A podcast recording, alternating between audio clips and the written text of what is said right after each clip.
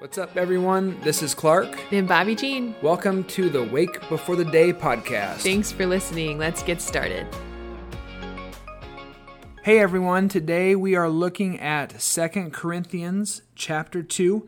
Uh, believe it or not, there are multiple letters written to the church in Corinth. One of them was lost. If you read Second Corinthians two, you could tell that Paul had an up and down relationship with this church, and yeah. we're going to break it down today.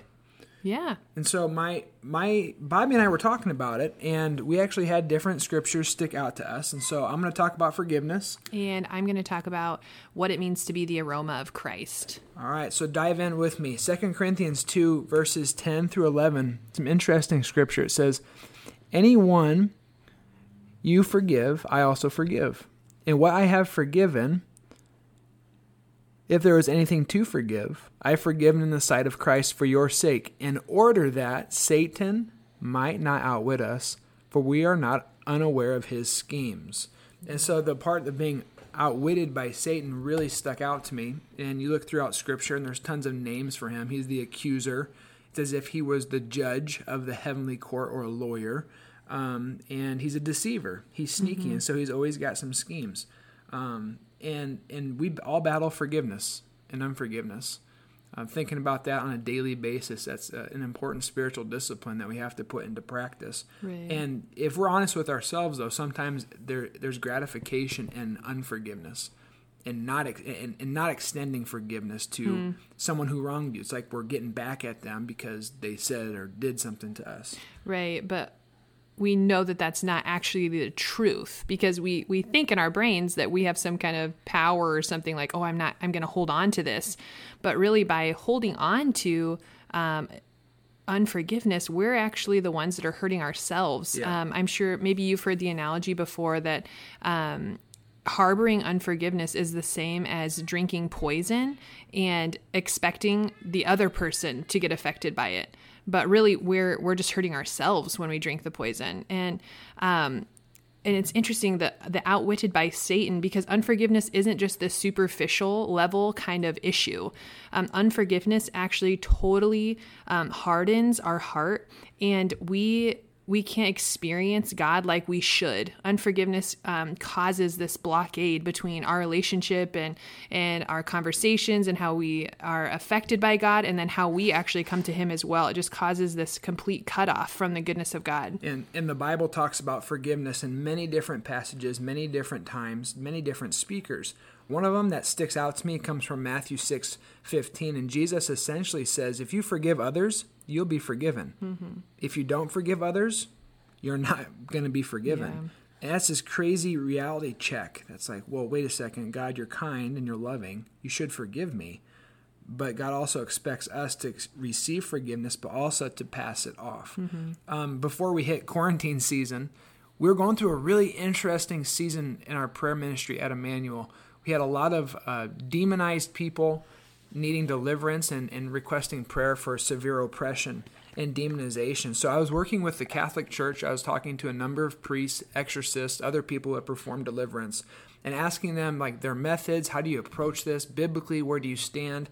And I was talking to one in particular man who was very helpful. He talked about this five-fold process trying to bring freedom to individuals' hearts and lives. And he talks about how the first step's re- repentance, and then he threw in forgiveness, and then renouncing, and then walking in the authority God gave you is the fourth one.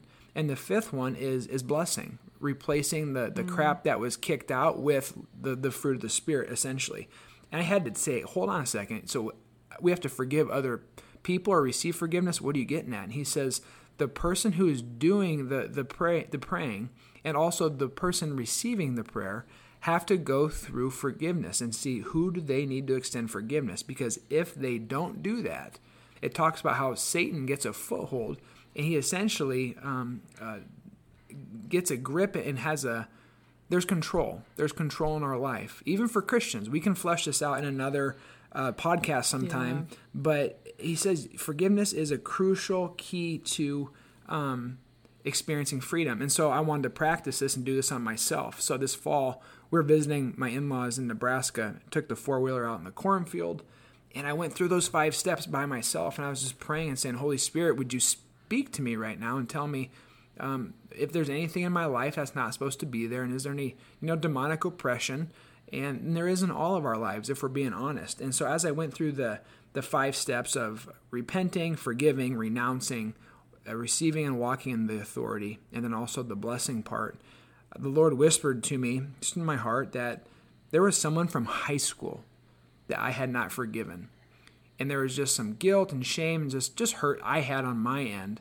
And I needed to extend forgiveness to somebody else. I hadn't thought about this event or this person in, honestly, probably ten years. Mm. And and I went through it, and it was incredible. I experienced so much forgiveness, uh, sorry, freedom, as I extended forgiveness. Yeah, and even if you're unfamiliar with um the Bible as a whole and how there, you know, we talk about forgiveness is all over the Bible. I'm, I'm sure a lot of you have heard the Lord's Prayer, and this might sound kind of familiar. We uh, forgive our debts, Lord, as we forgive our debtors. And so when we talk with our kids over that, when, when we say the prayer over the table, or Kirby's trying to memorize it, and um, we're talking about forgive our sins as we forgive, um, as you forgive those who oh sin against you. Yes. Yeah, but the as we is a hinge. Right. They're mutual. You have to keep it theirs. Mm-hmm. Now, the reality is, though, some people aren't going to accept this teaching of Jesus and aren't going to want it. And that kind yeah. of leads into what you were thinking from the scripture reading today, Bob, yeah. regarding the aroma. Right. Before before we get to the aroma, really quickly, like Clark was saying, some people won't accept. And so forgiveness is not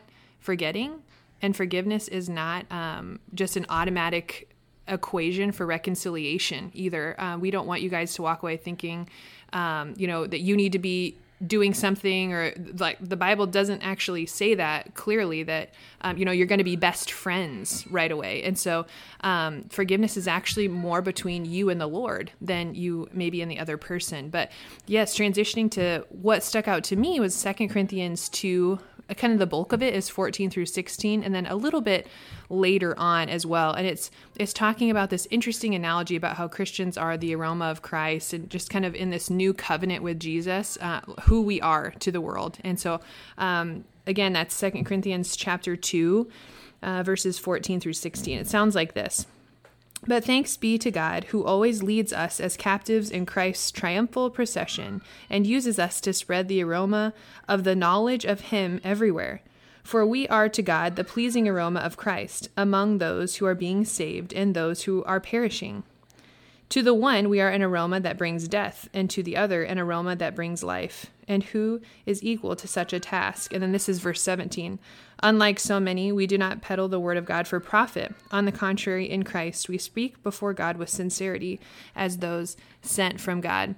And so there's a couple different things going on there, kind of word pictures that Paul's giving um, the Corinthians. But I want you just to think about the power of smell, and really how your nose has this distinct ability to cause you to like or dislike things. Um, one of them that stuck out in my brain right away was Clark and I, um, our immediate family is actually back in Nebraska and Iowa, and God has totally blessed us. We have great grandparents here, an aunt, uncle, and some cousins.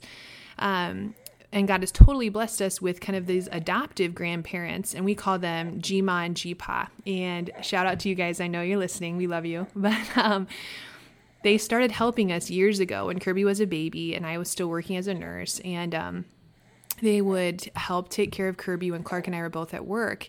And I always knew Kirby was well-loved uh, just because of who they are. But then I really knew, because I would go pick up Kirby, and uh, she's just a little baby, and I could smell Nancy and Warren's house and just their perfume, whatever they're wearing, on Kirby. Yeah. And I and I knew... Um, that Kirby was so well loved that they'd probably just they probably just held her the whole time, and so yeah. Kirby smelled like them just because she was spending time with them, and just because she was being cuddled up with them, and because Kirby had spent so much time just being close to Nancy and being loved by our G-Ma. I could literally smell Nancy's perfume on my little baby. I could I could smell Nancy's aroma uh, on Kirby just because they had spent so much time together. And if you think through, like Bobby said, there are things that are really um, probably um, bring you great joy, and also smells that don't bring you great joy. Just the other day, I walked into my grandparents' house, Pastor Harold and Shirley, and their the smell of their house hit me, and I was transported yeah. back to like middle school Clark coming to California on vacation. My heart started pounding. I was super excited. I had so mm-hmm. much joy come up in my heart, and it, it was odd that it transported me back there mm-hmm. into so many good memories. Yeah, and even like a lot of people talk about coffee, and you either love coffee or hate coffee. Um, but coffee is one of those things too, that there's just these distinct, um, smells in our life that we attach these like, like likenesses or, or, or dislikes. And in this scripture passage in Second Corinthians, what's interesting is Paul's saying that we, um, as Christians, when we spend time with Christ, we begin to smell like Christ. We begin to have a life like Christ. We begin to look like ministers of the new covenant. We begin to be um, Christ-like in the world today. And even though the scent doesn't change into non-Christians or into um, the world, our, our scent or, or um, our lifestyle doesn't change, people are going to look at us and they're going to see the evidence of Christ in our life. Uh, like walking in forgiveness, walking um, and repenting and not using unforgiveness. And they're going to see that. And they're either going to want to join in and they're going to like the smell yeah. of Christ in our life, or they're going to be totally turned off yeah, from be, the smell of Christ if, in our offensive. life. And so what's beautiful about that is um, it's not up to us. Our call in this is just stay close to Jesus. Be who you are and stay close to Jesus. Mm-hmm. And then Holy Spirit is going to come and he's going to work on people's hearts and he's going to invite you into conversations. And just by you being you, having spent time with the risen Lord, you are going to draw people in. And then the people that aren't drawn in, well, that's not up, that's not in your control because you're just staying close to Jesus and you're just smelling like the aroma of Christ. And I want to even press into that just a little bit more in verse seventeen. I think that's why it's added here at the end, is because this little part right here, unlike so many, we do not peddle the word of God for profit. On the contrary, in Christ, we speak before God with sincerity, as those sent before God. In other ways, I've heard this said, that we don't live life from a watered down gospel. So that means you don't need to conform who you are to the world at all. You don't need to give people a lukewarm, less satisfying taste of who you are in Christ, because they're just going to spit you out anyway. And so in this, why I think it hit so much home for me was that, um, it's not up to us. We we don't have the control, but but more than that, it's just about just stay close to God. Let mm-hmm. his scent rub off on you. And then as you're out just being you in the world, Christ is going to be the one that people are going to are going to see or they're going to smell. That's right. And so, hey, as we wrap up our time together today, think about what it means to be the aroma of Christ as that comes uh, naturally from spending time with him. And how can walk, how you can walk in forgiveness. Yeah, and who in your life do we need to extend forgiveness to? So praying for you as you pray for us. We dive into the Word.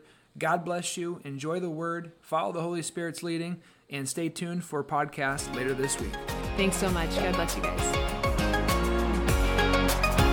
The Lord bless you and keep you. The Lord make his face shine on you and be gracious to you. The Lord turn his countenance toward you and give you his peace. Have a great day.